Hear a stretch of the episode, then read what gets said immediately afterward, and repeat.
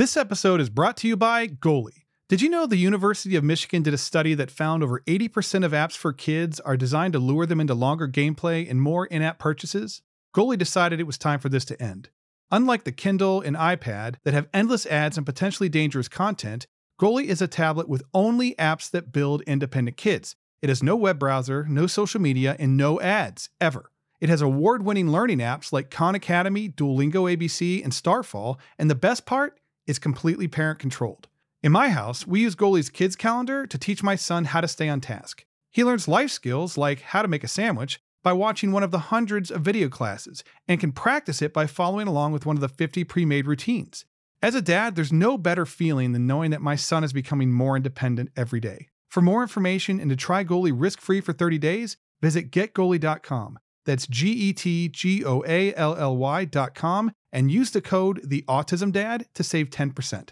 Welcome to the Autism Dad podcast. I'm Rob Gorski, and this show is inspired by my own personal journey as a single dad raising three autistic kids. It's all about special needs parenting, the challenges that we face every day, and some of the things we have to learn to navigate. This season, we're going to put a major focus on empowering parents. So, we're going to talk about things related to services, supports, and resources, all those things that are very, very important when it comes to raising a special needs child. So, thank you for taking the time to tune in. Grab a snack, pop in some earbuds, sit back, relax, and enjoy the show. On this week's episode, we're going to talk all about speech therapy. My friend Mckell Smith, who is a speech and language pathologist as well as an autism mom, is coming back on the show today to answer some of your questions.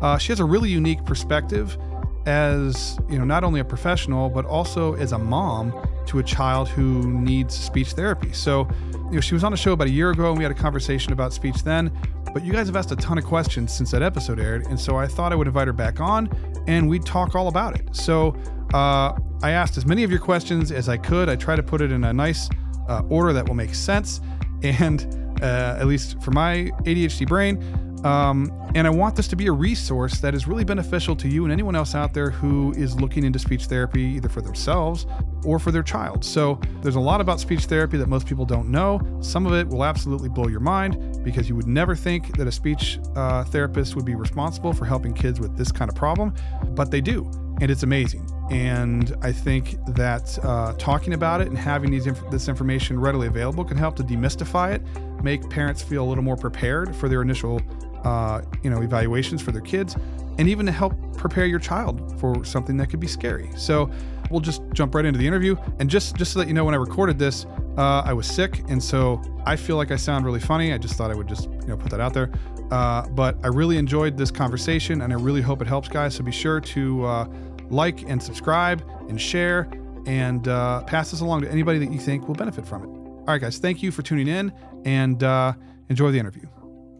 Thank you, Mckell, for coming back to the show. Uh, since we last spoke, I think it was it was last last year. I think. Um, I, I've I get a lot of questions about different types of therapies, and parents, usually of of younger kids who are just kind of going through this process now, uh, are really concerned about, you know, how do they know if their child needs a specific therapy? How do they know um, like like where do they go for help? How do they get the process started? What can they expect? Kinds of questions that they should be asking, or you know whatever. So I thought we would have a conversation about speech because that's that's totally your thing, and uh, kind of just give them a roadmap of some background about what speech therapy is, and then kind of a roadmap about what to expect and how to navigate this kind of thing. So they just have some idea. They're not they feel more empowered and not going in blind, if that makes sense. Oh, absolutely. Thank you so much for having me back. I am excited to be back and to share some of this information because I too have noticed lots of questions. And so I think it will be a great resource to have all the information in one location that parents can access. So I'm excited. Thank you. Uh, okay, so let's let's start out by uh, well, let's real quick just a little bit about your background. Sure. So I am a speech language pathologist, like you mentioned, and I run a private practice where we contract with schools to provide therapy in the school setting. So um, actually, since we talked last, we've expanded to about eight states, which is wow. really exciting. Um, so we are helping families, just like your listeners, who are trying to navigate the process, you know, and get services for their children. And luckily, you know, we feel very blessed to be able to help so many families. And then personally, I have a son who has been diagnosed with autism and oppositional defiant disorder, sensory processing disorder. So I'm also navigating this road from the parent side of the table. And we started two years ago now. And so um, I feel like I am in a unique situation because I do it professionally as a speech language pathologist and help families. But now also I get to experience the parent side of things and feel the frustration and the loneliness that parents often feel when going through this process. I think it's a really unique position to be in because you can see things from both perspectives. Like I had when my youngest was first born, and for the first probably four years of his life, he was nonverbal.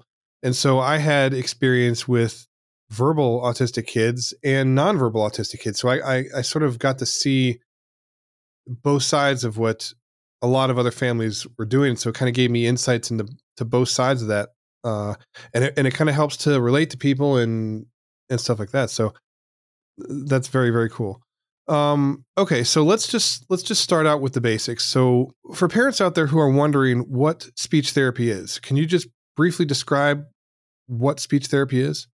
So, speech therapy is therapy for anyone who has difficulty expressing themselves in words or in nonverbal ways. So, maybe body language, facial expressions, putting words together to form sentences, or having difficulty with what they're hearing and understanding.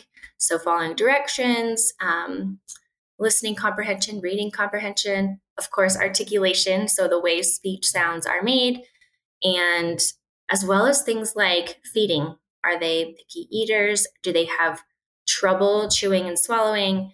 And memory, cognition, all of those things are things that are worked on in speech therapy. That's a that's a lot of I think there's so much there's such a misunderstanding about what speech actually is because that's so interesting that you guys cover all of those things. And so when a lot of people think speech is about maybe the way that you pronounce a word and they kind of just think that that's the limit to what it is, it's actually more about communication in general. Right. Right. Okay. So so that's that's a good under that's fair to say that. Absolutely. Yes.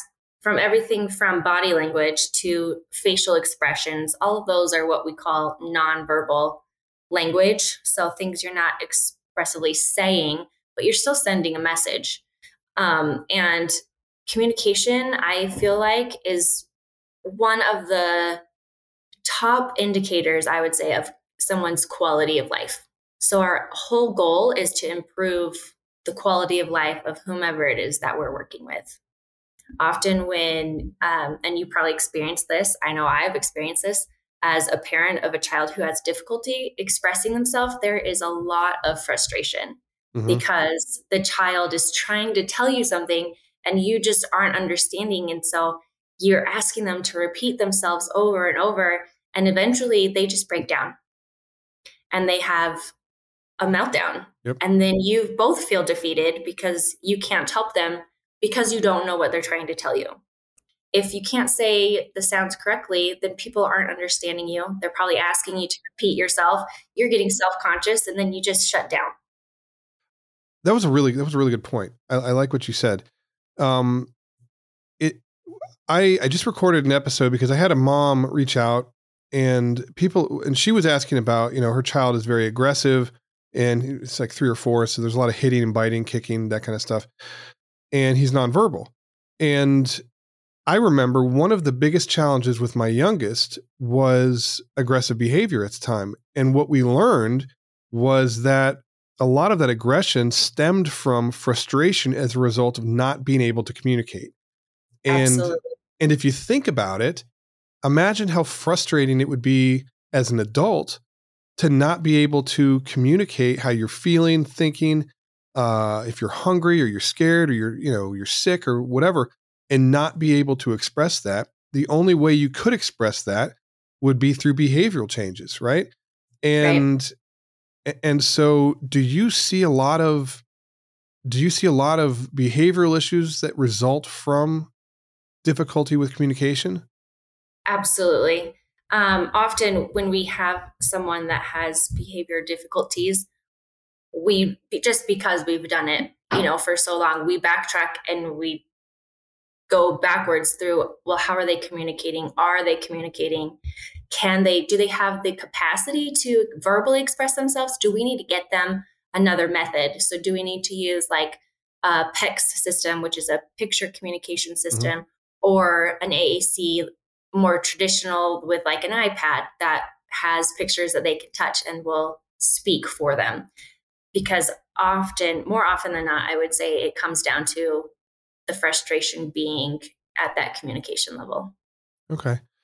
Um, and I and I, I just I, I think that's really important for parents to hear that because a lot of times they feel uh, we we focus too much on the behavior and not what's driving that behavior. And if your child is nonverbal, or even if your child is verbal, and they are unable to um, express themselves, like my youngest, when he developed language, I mean, it was like he'd been, it was like a switch just flipped, and he just started talking like he'd been talking his whole life. But his expressive language is still a struggle, you know, yeah. even at 14, and and it's very frustrating at times. So uh, I think it's important that we we really focus on that communication piece, and so I'm I'm glad that you were able to help clarify that.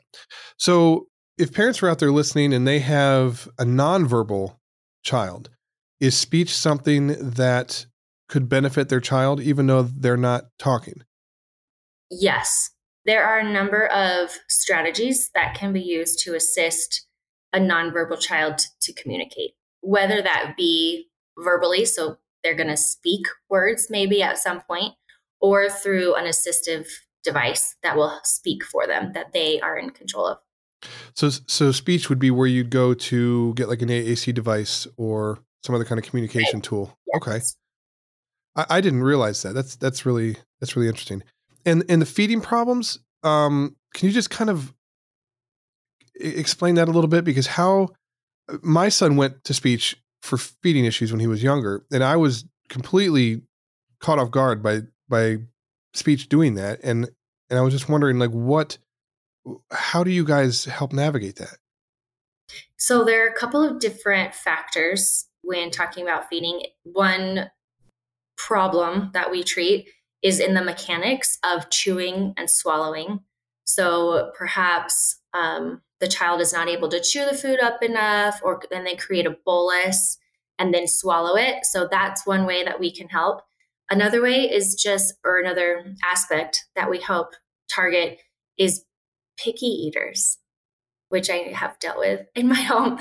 Um, so we just use strategies to help the child engage with food on their own terms and become comfortable with it enough that then they're willing to try it. And this is broken down into baby steps from looking at it to touching it to putting it to your lips, to your tongue, and then finally taking little bites. So, so is this is it, okay? I'm, I'm sorry. Is this like sensory related stuff? Yes. Okay. Yes, the pickiness would definitely be sensory related. Okay. Um, so if a parent is out there right now listening and they're concerned that their child needs to see a speech therapist, what like what are the signs that they should be looking for to indicate I need to get an evaluation? I guess. Yeah. So um, I would say if your child is not speaking, right? If they're nonverbal or minimally verbal, maybe they have they're 12 months old, or sorry, not 12, because that's when we first start to say words, but maybe they're two or three and they're not really saying anything. I would for sure see a speech language pathologist or if they are three to four and you can't understand what they're saying, they are saying things, but it sounds jumbled, or you're just like, I have no idea what just came out of your mouth. Then I would go see a therapist. If they are um, three or older and they have a really hard time following directions, um, or if they are five and older and they're really not making friends, they have a difficult time engaging with other people and you know, following the rules of play that are appropriate for that age, um, or feeding if they are super picky and you can only get them to eat, you know, granola bars and mac and cheese, then I would also go see a speech therapist. Yeah, it was always chicken nuggets and um it was chicken nuggets, mac and cheese for us. Yeah, and that's what it is in my house too. Yeah, that that's so common, uh, especially yeah. among autistic kids. Like chicken nuggets and mac and cheese are the like the go tos. The go tos for everybody. It's so uh it's odd that it's it's such a common thing. Um okay, so do parents do they do they see their pediatrician for referral generally or is it just depend on insurance related things and for that i would say it depends on insurance related things. If it were me i would first reach out to a private clinic in my area. And then if you decide to go the insurance route and they need a referral then go out, seek it out. But I would not start there because, in my experience, pediatricians often push it off and they say, oh, just wait just wait. And I'm all about early intervention. So I would rather take the initiative and then go ask for the referral. Okay. And before we were talking, uh, before we were recording, we talked a little bit about um, speech in a private setting because you can receive it in a private setting, and then there's also like in school um, right. speech therapy. Is there a difference? Um, not really. So I would recommend doing both if you can. If you have insurance that will cover it, that is amazing and go for it.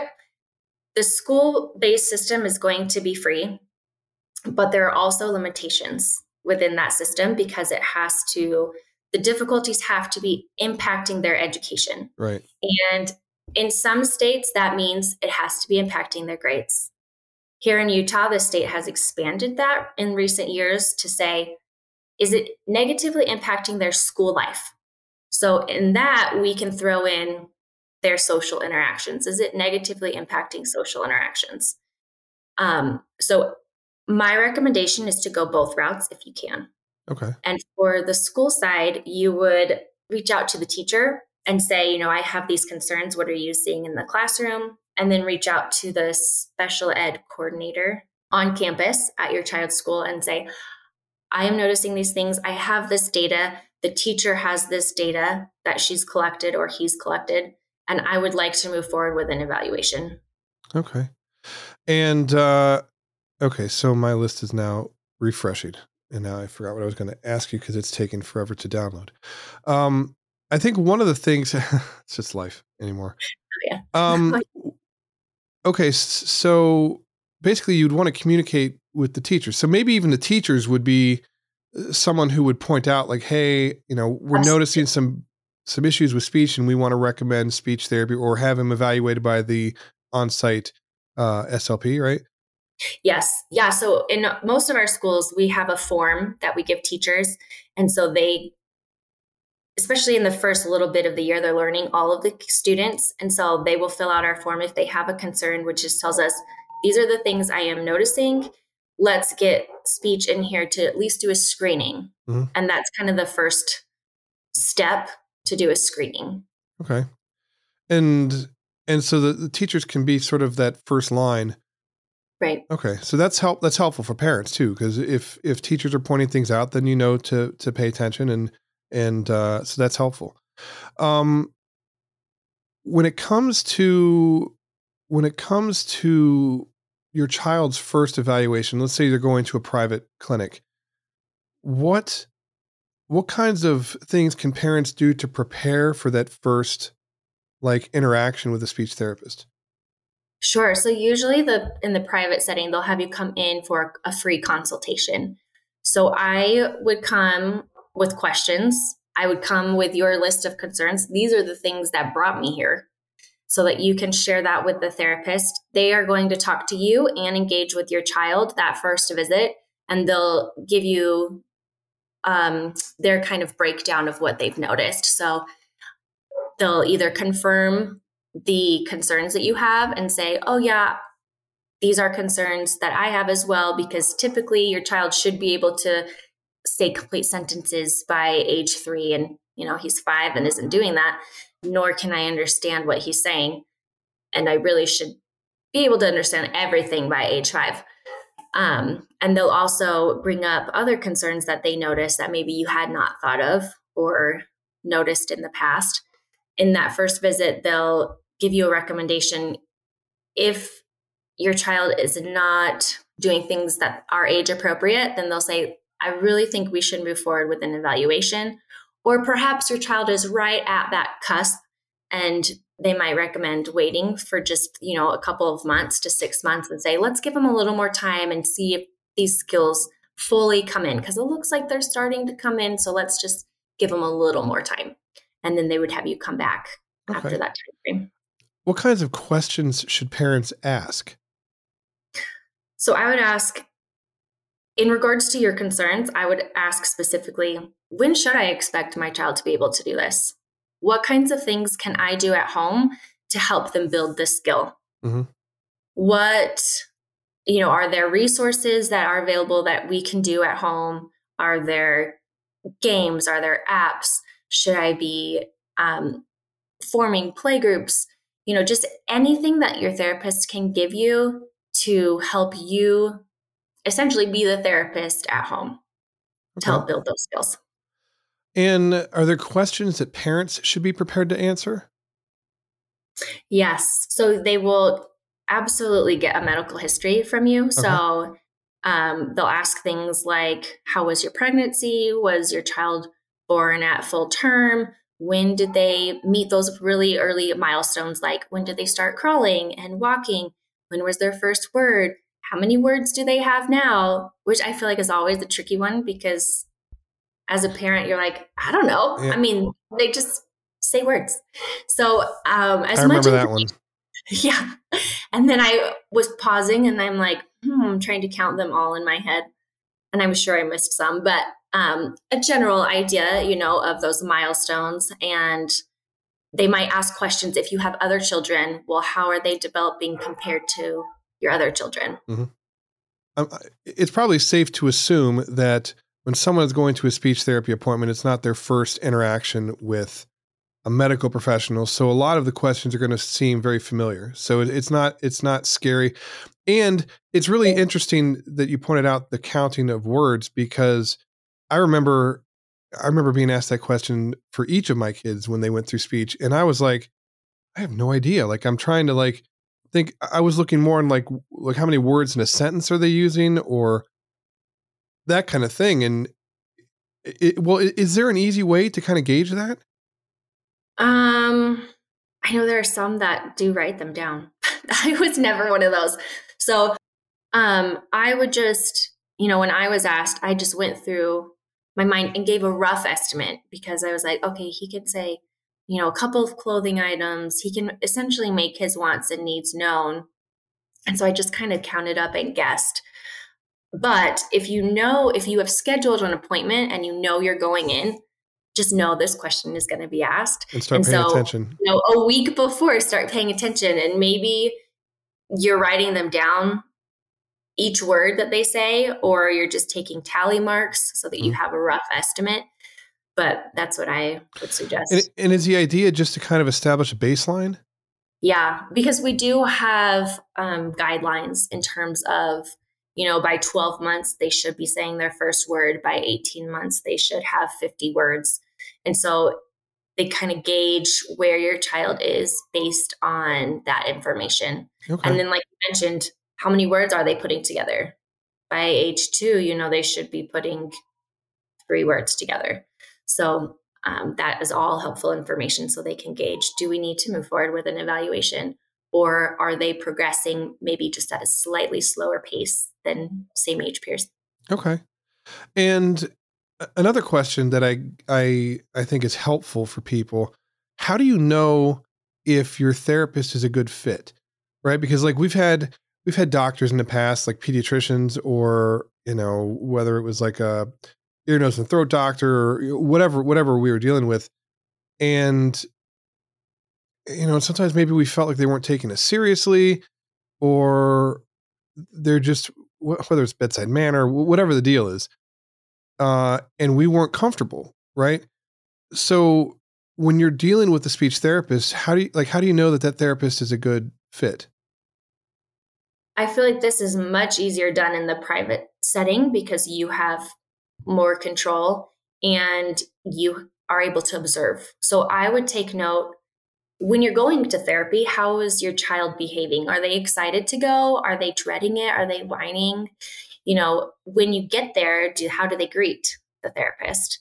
And if you are allowed, can you observe their session and do you see how they interact? Is your child happy, smiling? Can you hear them giggling? Um, or is it all just, you know, straight line and serious? And when they're done, does your therapist come out and greet you, talk to you about how the session went? Do they give you suggestions to things to do at home? Just, I would gauge the overall feel of all of the interaction of both the clinician and your child, as well as the clinician and yourself. Does your child seem happy? And overall, are you seeing progress? Mm-hmm. We, used to, uh, I used to, well, I w- went to every one of my kids' therapy sessions. So we had speech and OT. It was all in the same, at Akron Children's Hospital. So it was all the same uh, place, just different people. But we would be able to sit, I, I would sit on one side of like this uh, two way window or one way window where they couldn't, my son couldn't see me, but I could see them interacting. I could hear everything.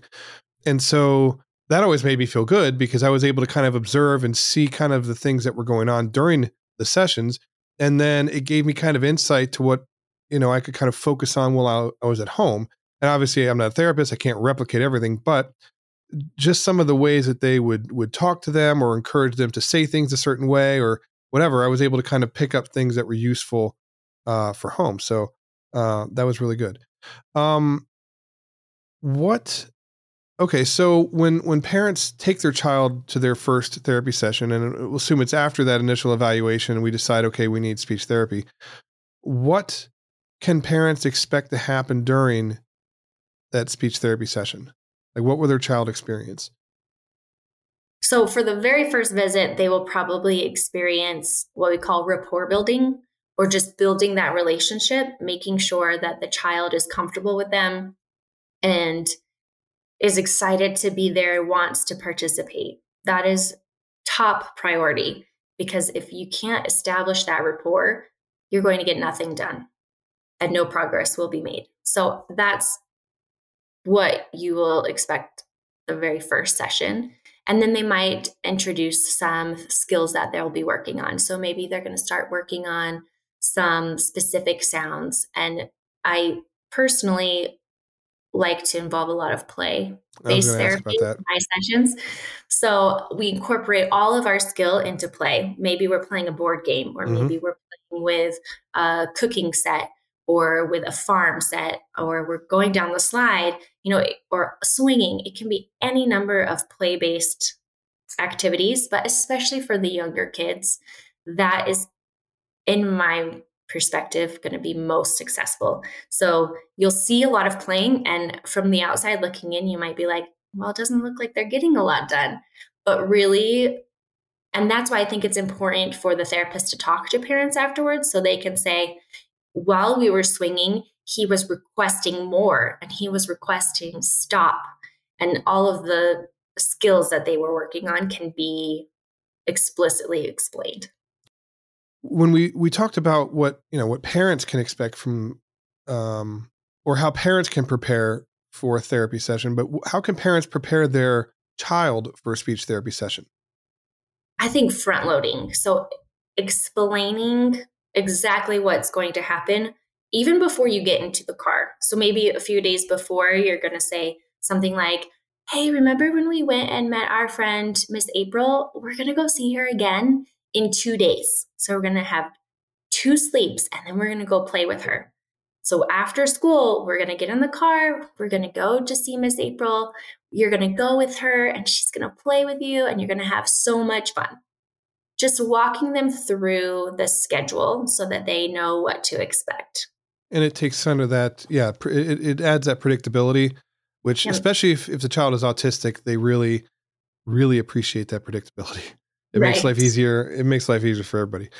Uh, um, will there be things that you need to work on at home? Absolutely. I always give homework because if they're coming to me one or two times a week and that's the only time that they're practicing, it's going to take us a lot longer to make progress than, say, if I give parents homework and they're even doing it twice a week. Mm. So that's four days in the week that they're getting practice as opposed to two.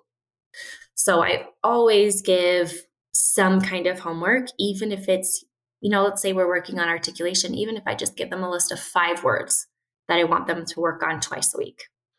We used to get homework all the time.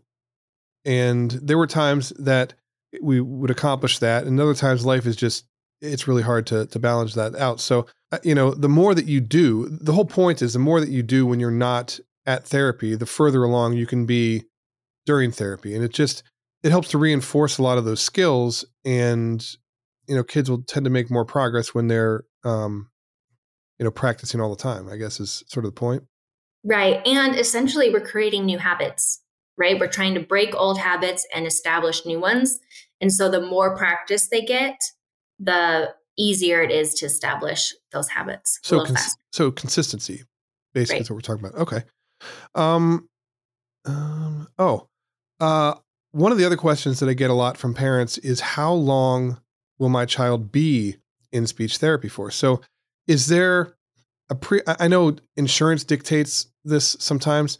Yes. But so we can assume that that's one of the things that will, you know, limit the time that your child is in therapy. But that aside, ideally, how long would a child be in speech therapy for? That has a number of variables. Um, so I think it really depends, kind of like um, we were talking about practice at home. Mm-hmm. You know, the more you can practice at home, typically the faster we see results and the sooner someone can be discharged from therapy.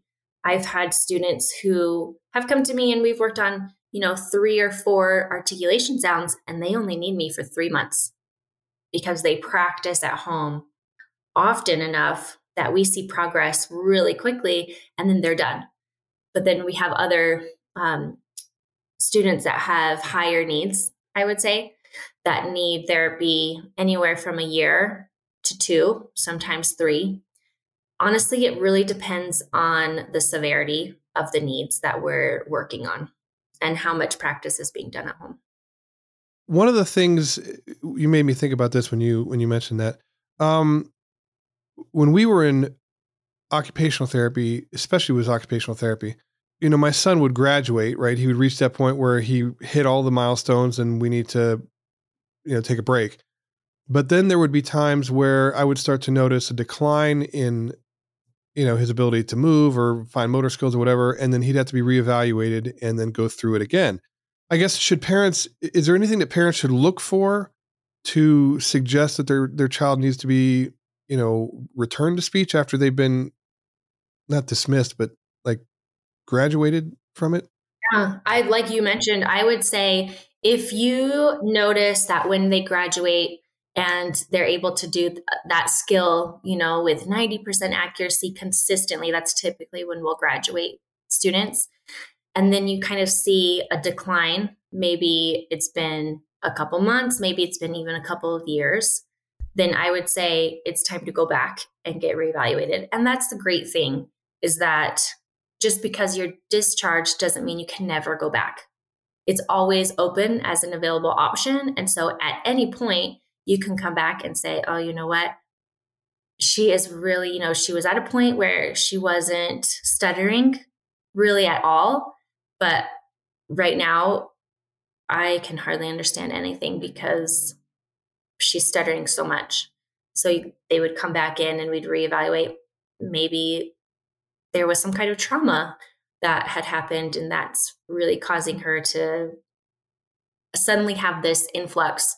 And she just needs some reminders of strategies she learned before. So it could be that that point you're in for a shorter amount of time, mm-hmm. depending on what's causing that decline. Okay. Um, so when it comes to so kind of along those lines, what is what is a realistic prognosis in general for speech therapy? So if you have a nonverbal kid, going into speech therapy thinking, okay, my kid's going to come out talking, probably not realistic. But my kid coming out being able to communicate better, or us communicate with him, whatever, that's more realistic. So, is there a realistic? What should parents realistically expect from speech therapy um, if they're you know actively engaged and they're doing their part at home and and that kind of thing? I think you just hit it on the head. I think you know making sure that your expectations are not regardless of what the difficulty is your expectations are not necessarily oh, they're going to come out speaking like I do. Rather, when all is said and done, they will be able to understand me and I will be able to understand them by whichever method we are using. And that way, kind of like going back to what we talked about earlier, frustrations are reduced, mm-hmm. quality of life for everyone involved is better. And we have progress, even if it's not what I initially expected. We have progress. So it's progress, not perfection. Correct. Okay. Uh, and I would say to add to that, progress based on where they were when they entered therapy, not progress based on someone else or the norms. Well, and that's a really good that's a really good point too because when we compare and, and I think as adults we do that to ourselves we base our progress on what someone else is doing rather right. than where we were versus where we are. And so yeah. when you look at progress that way, it's a much more realistic way. And if, you know, if, if you go into speech therapy with your child uh, who maybe maybe is nonverbal and and you have no ability or very limited ability to communicate back and forth, you leave speech therapy, maybe it's with an AAC device or it's it's with a better means of of bridging that communication gap so that uh, quality of life is increased for everyone. I mean, like everyone has the right and the need to be able to communicate with the people around them, and speech is where you go to um, get that. Yes, if you don't have it. about. That's what it's all about. All right. Um, do you have any parting advice for parents who are trying to navigate speech therapy um, and you know maybe help them to ensure that the, their child benefits from it as much as possible?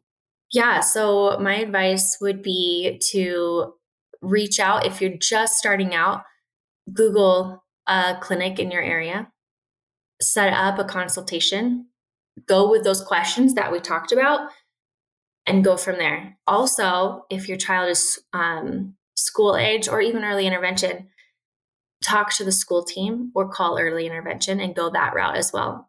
The more support that you can get as a parent, the better. And ask all the questions in terms of what can I do at home? Please give me specific examples of things that I can do at home to help my child because that's going to be best case scenario for everyone. And I think uh, just to add to that, I think parents should trust their gut. If you feel like something's wrong, you're the you're the person who's best equipped to identify that initially and and follow that instinct and and reach out and get help you know whatever yeah. route whatever route you do whether you go through your pediatrician or whether you reach out to a local age uh, private practice or uh, you know, you you approach the school about it. Like whatever your situation dictates is appropriate. Trust your gut. If you feel something's wrong, there probably and even if is. you get pushback, you know, maybe the pediatrician is saying, "Oh, let's hold off and wait," and you yeah. just feel in your gut that's not correct. Move forward anyway. Yeah, I, I totally agree with that, and and that's you know when we talk about whether or not a therapist or a doctor or whatever is a good fit this is one of those times where you can get a feel for that because we've had to we we've had doctors that we felt weren't taking us seriously and so we ultimately uh, made changes to somebody who would uh, listen to us and who did we felt take us seriously and you know a lot of times i think parents feel like they're overreacting or they're overprotective or they're you know the crazy parent because they think whatever but you're your child's advocate, especially when they're that little, especially when there's complications like uh, lack of communication or, or things like that. So, um, I I, to- I totally I totally agree with what you're saying. I think that's great advice. And parents know them best. You know your child best. So, Yep. How can people find you if they want to reach out or uh, you know tap into to the resources that you guys offer? sure. So, we are on Instagram. The handle is I'm.McKell, or you can find our website at childchampions.com. Very, very cool. Thank you so much for your time and for uh, coming back on and, uh, you know, helping people to navigate what is often a very scary, overwhelming, and, and um, frustrating experience for parents. So I, I really appreciate it. Yeah, of course. Thank you for having me. Real quick, before I let you go, I just want to say thank you for tuning in. I, I, really appreciate it, and I hope you enjoyed this episode and it has a positive impact on your life because that's what I'm aiming for here. As a reminder, you can visit listen.theautismdad.com. You can learn about me and anything related to the show. You can subscribe on any one of your favorite podcast listening apps so you never miss a new episode. And please take a moment and rate us on Apple Podcasts. There'll be a link in the show notes below for you just to click and it'll take you right there. It takes like 30 seconds and it makes a big difference. So it's a great way to support the show and uh, help keep the wheels turning. So have a great week and we'll talk soon.